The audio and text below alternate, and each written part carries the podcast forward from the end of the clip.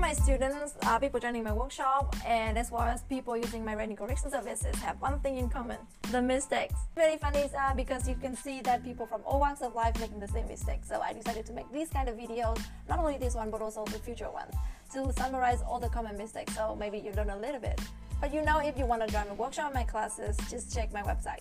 With IELTS writing task two, because this is the common between general training and academic writing. Let's say that I don't want to make it like a, a lecture or something, so I would like to start with conclusion.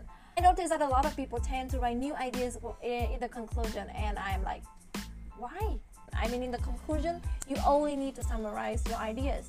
Uh, no new ideas are allowed in the conclusion. So if you make this kind of mistakes, please, please, please change as soon as possible. Subscribe to my website to get a free newsletter every week. Also check the details of my workshops. Uh, have fun learning.